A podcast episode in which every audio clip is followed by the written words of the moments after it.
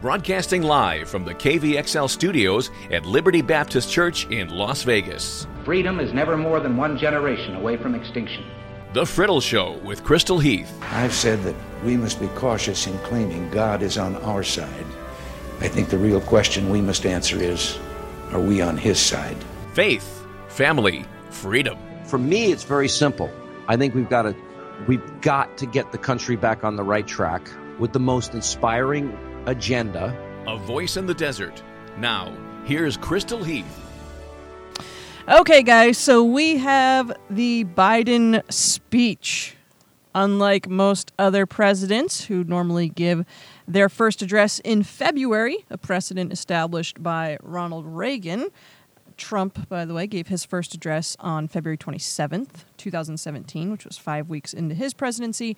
Joe Biden opted to wait and maybe due to COVID, I don't really know because there was really no difference from what we would have seen in his address last night to what we would have seen in February, unless he was waiting to be able to say he had accomplished something, uh, or possibly the optics of having a 100 days speech. I don't know. Typically, when they make these addresses, these addresses to a joint uh, Congress, you have an audience of about 1,600.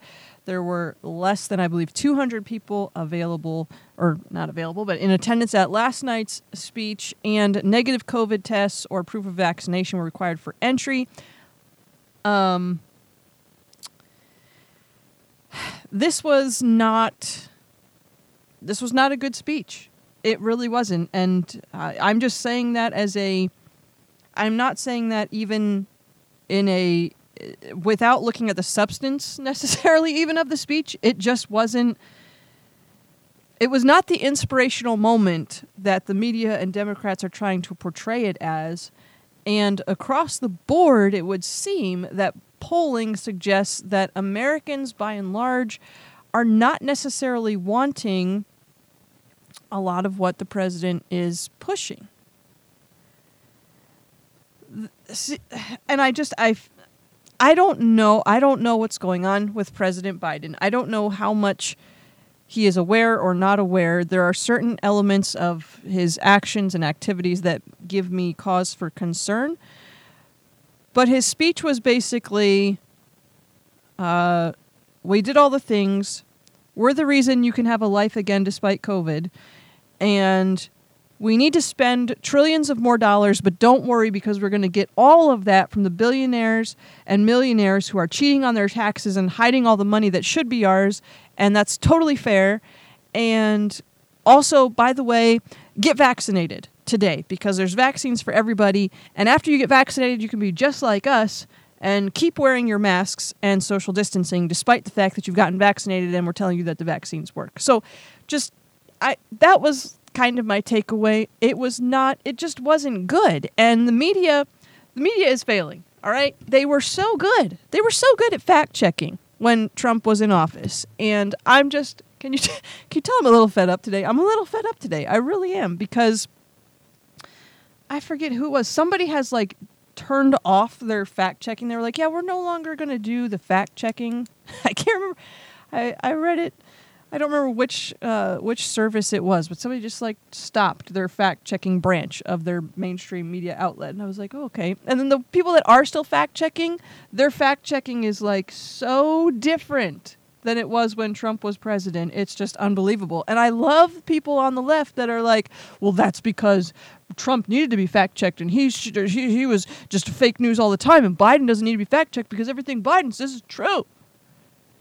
No, guys that i hate to break it to you but that is that's not it actually. That's that's really not it. And if you if you can't see the media bias i don't even know what to say anymore.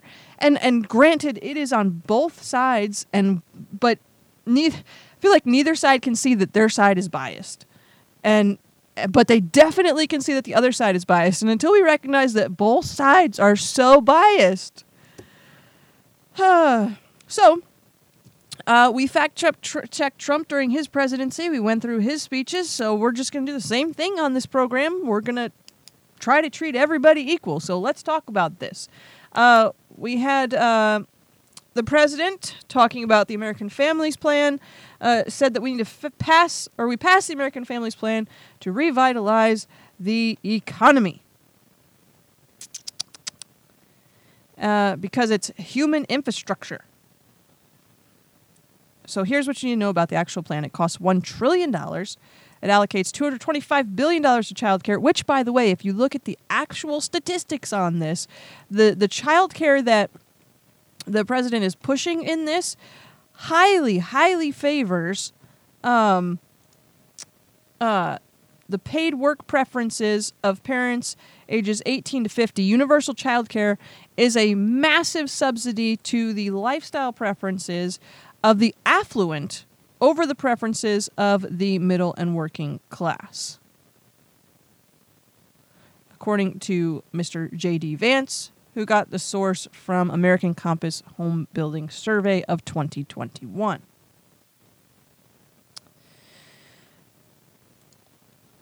Anyway, so then uh, $200 billion for universal pre K, hundreds of billions in education funding. After, by the way, he goes in his speech about not needing a college education, he then proceeded to tell us how he's going to spend another billions of dollars on uh, funding college education, including tuition free community college. The American Jobs Plan will revitalize the economy. It will actually cost us $2.5 trillion, raise the corporate tax rate uh, of t- to 28%, provide universal access to broadband internet, spend $45 million to eliminate all lead pipes and drinking water, uh, and only 6% actually goes towards traditional infrastructure in roads and bridges. They then said that the American Jobs Plan would create 19 million new jobs. In reality, according to the Washington Post, only 2.7 million jobs can be attributed to this bill. That's a little bit of a discrepancy.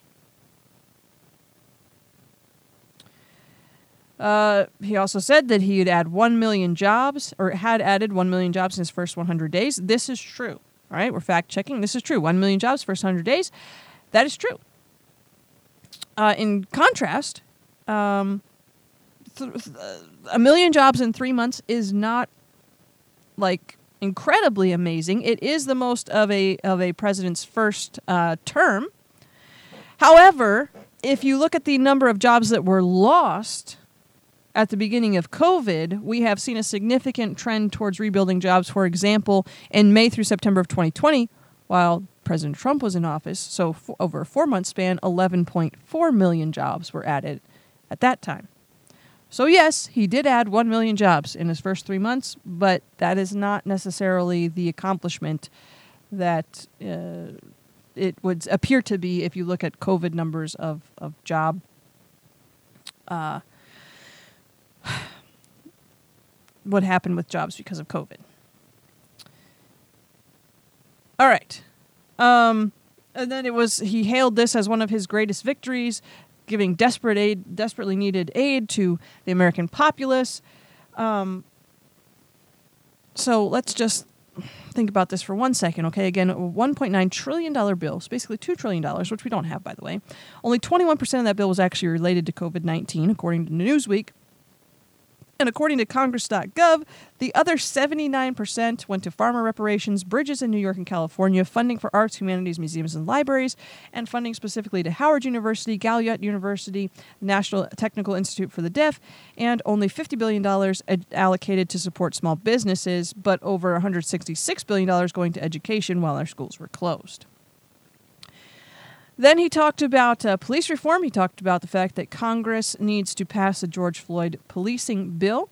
Um, the bill has some positive elements, but if you look at it, the actual bill from Congress.gov, you will find that it seems to be a pathway to federalizing our police, our, turning our local police departments into a federal police force, because it makes what we do with current policing almost uh, impossible. Um, it, it with the its limits on on less less on lethal force and ending qualified immunity in the good faith clause, redirecting federal funds to community based oversight organizations, uh, a national police misconduct registry publicly available, requiring states to send quarterly reports to the AG on misconduct and noncompliance, a 10% decrease in funds, and uh, I, I'm not going to get into the whole George Floyd element of this, but uh, you know he's and he, he's pushing this on the deaths of George Floyd, Ma'Khia Bryant, and Daunte Wright. And I, I just don't have time today to get into those because I, I want to transition here from Biden in a few minutes, and we are going to quickly. But I will just say that this bill's focus on race does not actually equate with factual police data, which is that so far this year, according to the Washington Post, the police have killed 114 white people, 62 black people. But that's not, you know, again, don't have time to get into that today. Uh, COVID. The president um, was was doing a victory lap on COVID again, even though they were socially distanced in a chamber where everyone there had been vaccinated or had a negative COVID test. But um, when Biden took office, he said that only eight percent of Americans over the age of sixty-five had gotten the vaccine.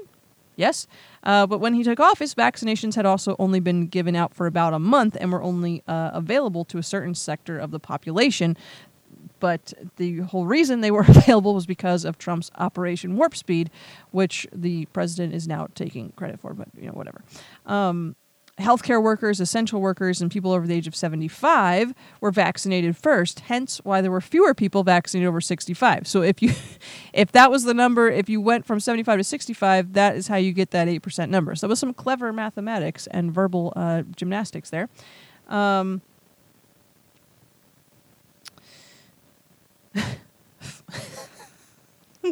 Steven Crowder pointed out a fun fact that Trump's vaccine doesn't clot your blood, but I won't even go there. Um, he also claimed that at the rate of vaccinations we were getting under Trump, we would not have reached 200 million shots until September. But if you look at graphs, uh, it, it appears that the reasoning it's it's plausible that perhaps the reason more vaccines were administered uh, were was because more were uh, available, and also, by the way, vaccination was left up to the states to do, not the federal government. So he's taking a victory lap on something that was not uh, not his anyway. Um, he said that Congress needs to pass H.R. 127 in order to stop shootings because clearly criminals follow laws. The bill, by the way, has already passed the House of Representatives. So if it passes the Senate and is signed by the president, it becomes law. So he the the House has already done this, but this is what, according to Congress.gov, again, is what's in the bill.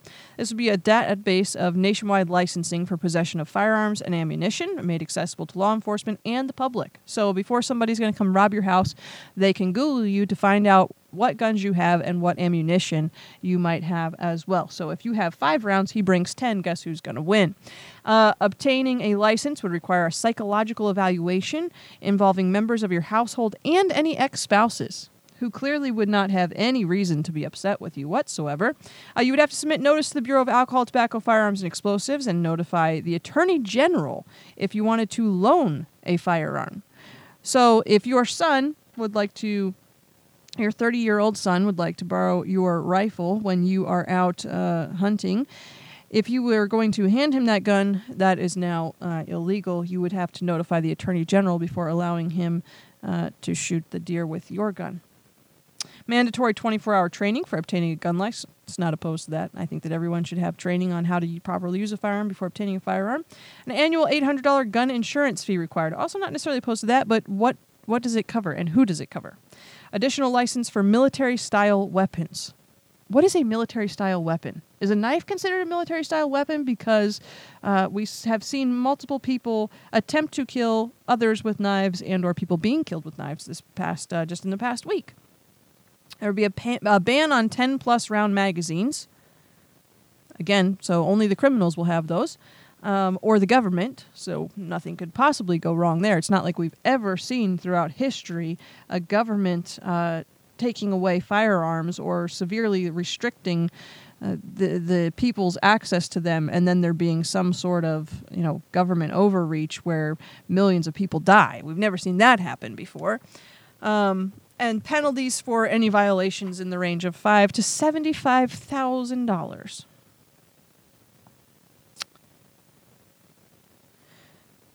The president also said nobody needs a gun with 100 bullets. We need to limit magazine rounds. But if you look at the Orange County Register, you would find that it is estimated it takes roughly 12 shots to incapacitate an intruder who is intent on doing your harm. And the assault weapons ban bans capacities over 12. The use of high capacity guns has stayed steady or increased since the assault weapons ban, according to UPenn. He also said, you know, we got two close the gun show loophole there, there is there is no gun show loophole. All right. Even the Washington Post, Obama said this when he was in office, and the Washington Post gave the claim to Pinocchios. All right. Please go to a gun show and try to buy a gun, and then we will talk about the gun show loophole.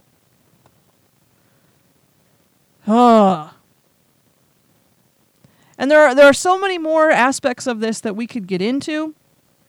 Um, but I, I one thing I think is really interesting uh, is that if you look at the the uh, the media that is that is talking about the takeaways, just Google anybody that has takeaways from Biden's address to Congress.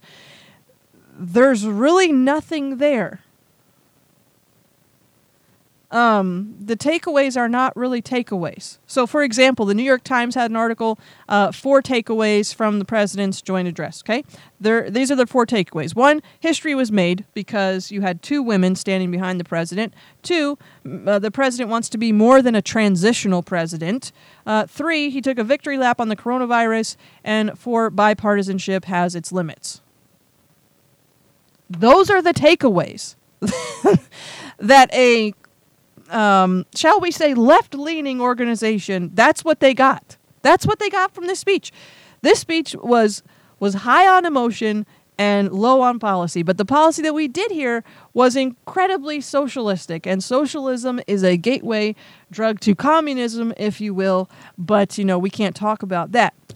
And I could keep going, and I could keep going, and I could keep going, but I'm not going to because what I want to do with my podcast today, I would like to yield the floor uh, to Senator Tim Scott because a lot of people didn't watch the president's speech for one thing, and then uh, many of those that did and many of those that didn't missed out on Senator Scott's response, and I think that that it was it is the message that our nation needed to hear was not the message the president gave, but the message that Senator Tim Scott, a black man from the state of uh, of South Carolina, it, it's just so good. I have liked this guy for years, and I think that a lot more a lot more people are going to like him now. And I would not be surprised. And you can't ever tack your tack your political aspirations onto one speech. Although one speech did uh, did launch Obama, so never know. Um, uh, but a DeSantis Tim Scott ticket, 2024 could be very very interesting.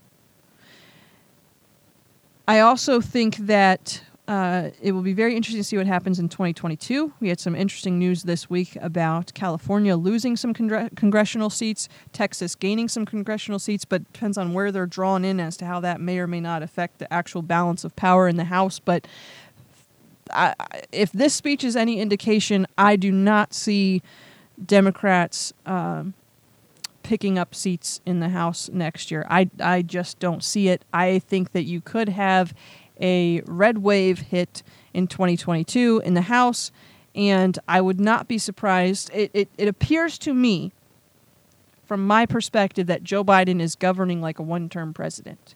And he is trying to push through uh, as much stuff.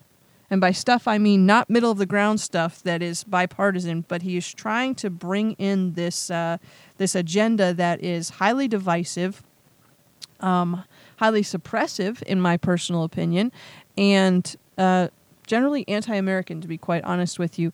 And he's trying to get it done quickly, and I believe um, that is because he's governing as a one term president, whether that's something that is, is due to health reasons or just uh, I don't I don't know what it is, but that's that's the impression that I get by how he is governing right now and how quickly he is trying to do such radical things. And you would be like, they're not radical. No, they they really they kind of are.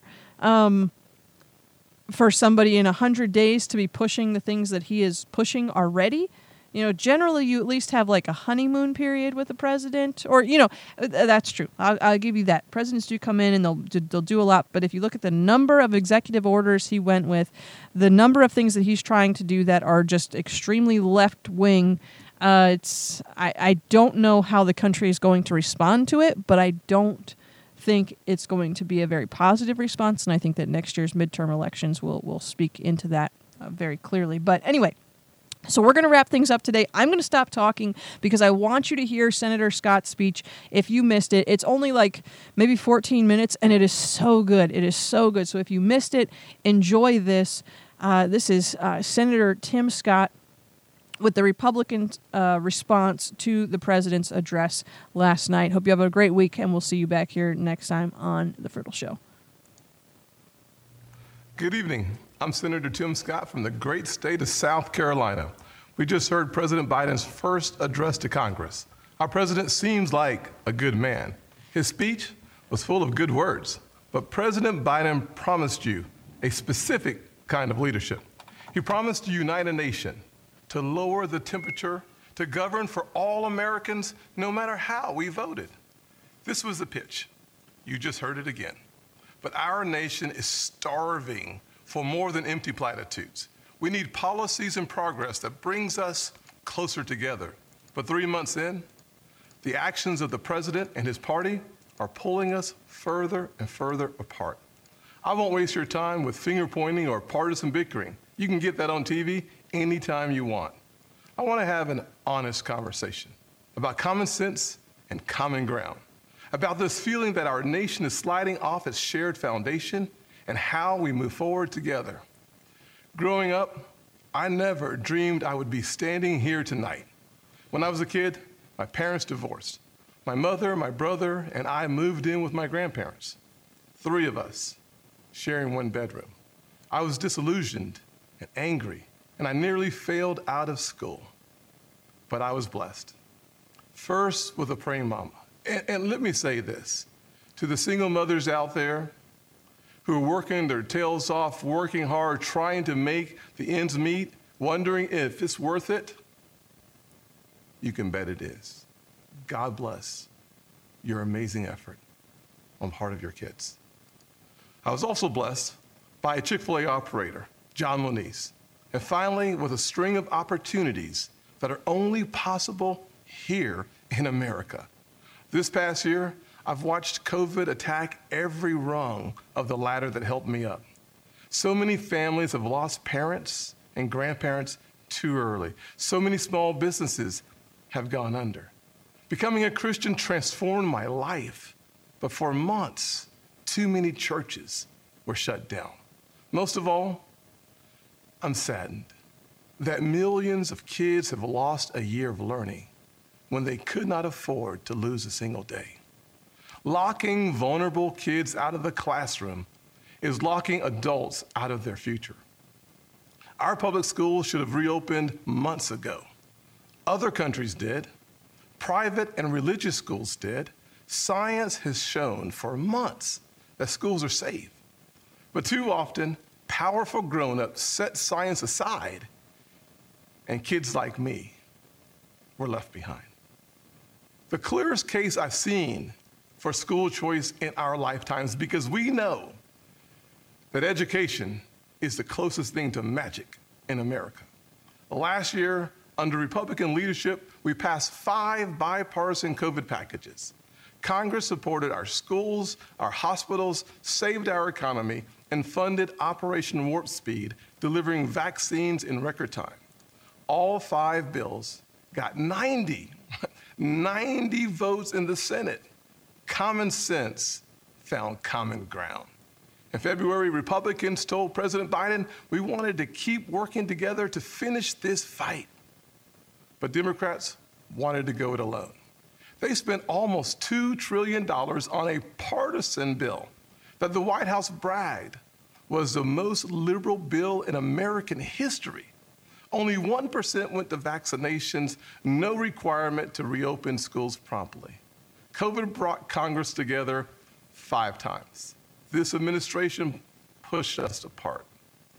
Another issue should, that should unite us is infrastructure. Republicans support everything you think of when you think of infrastructure roads, bridges, ports, airports, waterways, high speed broadband. We're in for all of that. But again, Democrats want a partisan wish list. They won't even build bridges to build bridges. Less than 6% of the president's plan goes to roads and bridges. It's a liberal wish list of big government waste, plus the biggest job killing tax hikes in a generation. Experts say when all is said and done, it would lower wages of the average American worker and shrink our economy.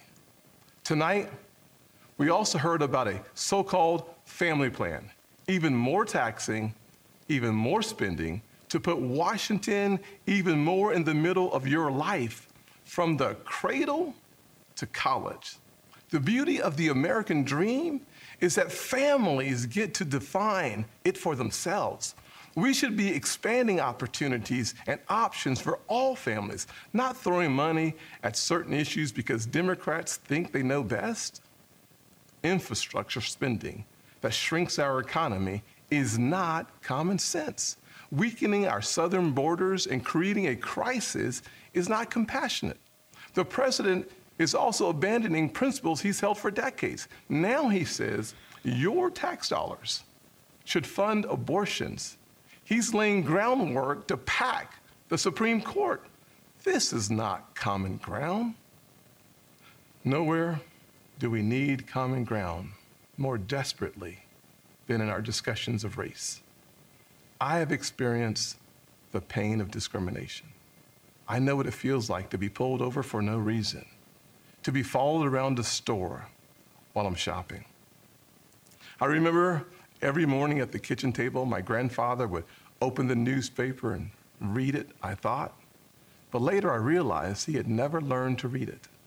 He just wanted to set the right example. Depends on how you. I've also experienced a different kind of intolerance. possibly bad. I get called Uncle Tom and the N word by progressives, by liberals. Just last week, a national newspaper suggested my family's poverty was actually privilege because a relative owned land generations before my time. Believe me, I know firsthand our healing is not finished. In 2015, after the shooting of Walter Scott, I wrote a bill to fund body cameras. Last year, after the deaths of Breonna Taylor and George Floyd, I built an even bigger police reform proposal. But my Democratic colleagues blocked it. I extended an olive branch. I offered amendments, but Democrats used a filibuster to block the debate from even happening. My friends across the aisle seemed to want the issue more than they wanted a solution. But I'm still working. I'm hopeful that this will be different. When America comes together, we've made tremendous progress, but powerful forces want to pull us apart. A hundred years ago, kids in classrooms were taught the color of their skin was their most important characteristic. And if they looked a certain way, they were inferior. Today, kids are being taught that the color of their skin defines them again. And if they look a certain way, they're an oppressor. From colleges to corporations to our culture, people are making money and gaining power by pretending we haven't made any progress at all, by doubling down on the divisions we've worked so hard to heal. You know this stuff is wrong. Hear me clearly. America is not a racist country. It's backwards to fight discrimination with different types of discrimination. And it's wrong to try to use our painful past to dishonestly shut down debates in the present. I'm an African American who has voted in the South my entire life. I take voting rights personally. Republicans support making it easier to vote and harder to cheat, and so do the voters. Big majorities of Americans support early voting, and big majorities support voter ID, including African Americans and Hispanics. Common sense makes common ground. But today, this conversation has collapsed. The state of Georgia passed a law that expands early voting, preserves no excuse mail in voting, and despite what the president claimed, did not reduce election day hours. If you actually read this law, it's mainstream. It will be easier to vote early in Georgia than in Democrat run New York. But the left doesn't want you to know that. They want people virtue signaling by yelling about a law they haven't even read. Fact checkers have called out the White House for misstatements. The president absurdly claims that this is worse than Jim Crow.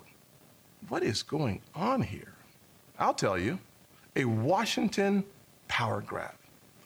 This misplaced outrage is supposed to justify Democrats' new sweeping period. bill Thanks, that would take over elections for all 50 states. It would send public funds to political campaigns you disagree with and make the bipartisan Federal Elections Commission partisan. This is not about civil rights or our racial past. It's about rigging elections in the future.